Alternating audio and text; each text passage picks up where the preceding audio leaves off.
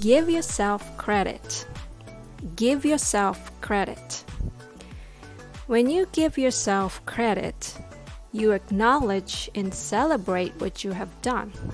In other words, you become your own cheerleader. Many of us need to do that to ourselves.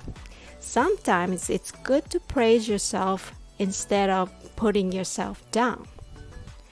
Even if a step doesn't go exactly as you want it, we all feel good when we try our best.So give yourself credit for the fact that you're trying to learn a difficult language like English.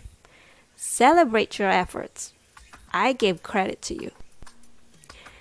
Also, when you give credit to someone else, it's good because that means you're appreciative of what the other person has done.